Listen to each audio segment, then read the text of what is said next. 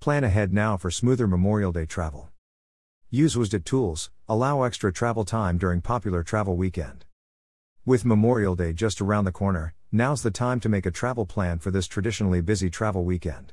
For those who are traveling, consulting the Washington State Department of Transportation's Memorial Day weekend traffic volume charts can help determine best times to travel on key routes, including times to avoid if possible. The Interstate 5 Canadian border forecast is not included in these charts because testing slash vaccination requirements and the length of time the border has been open doesn't allow for reliable forecasts at this point. Travelers should also check ahead for any COVID 19 safety requirements at their destinations or stops along the way.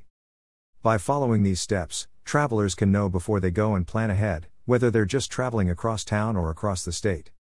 Get informed about WSDOT's online tools, including the WSDOT mobile app, traffic cameras, and email alerts.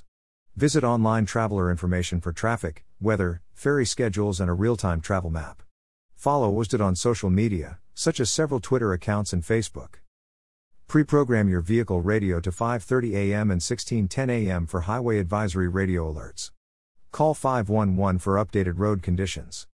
Have a backup outdoor destination as parks and other outdoor recreation sites tend to fill up quickly on holiday weekends. If a site's parking is full, never park along road shoulders, as this is unsafe for everyone on the roadway. Allow extra time for travel to avoid rushing or distraction. Highway construction paused. Most state highway construction work is suspended through the holiday weekend, including Monday, May 30th, to ease congestion.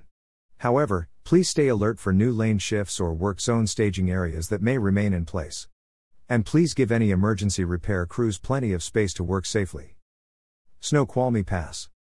No lane closures or other construction is planned on I 90 from Friday, May 27th, until to Tuesday, May 31st.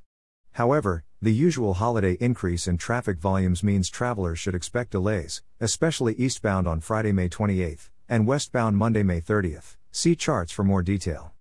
Text message alerts about significant delays are available by texting the words WSDOT Snoqualmie to 468311. Chinook and Cayuse Passes. State Route 123 Cayuse Pass is scheduled to reopen by 8 a.m. Friday, May 27th, in time for Memorial Day weekend. Relentless winter weather with continued snowfall and high avalanche danger will keep State Route 410 Chinook Pass closed until it is safe to reopen. Travelers can check the Chinook Pass and Cayuse Pass online reports for updates. Both these passes close each winter due to weather and hazardous conditions. Tolling. In the Puget Sound, weekend toll rates will be in effect on Monday, May 30th, on the SR 520 bridge and SR 99 tunnel. The I 405 express toll lanes will be free and open to all drivers on the Monday holiday.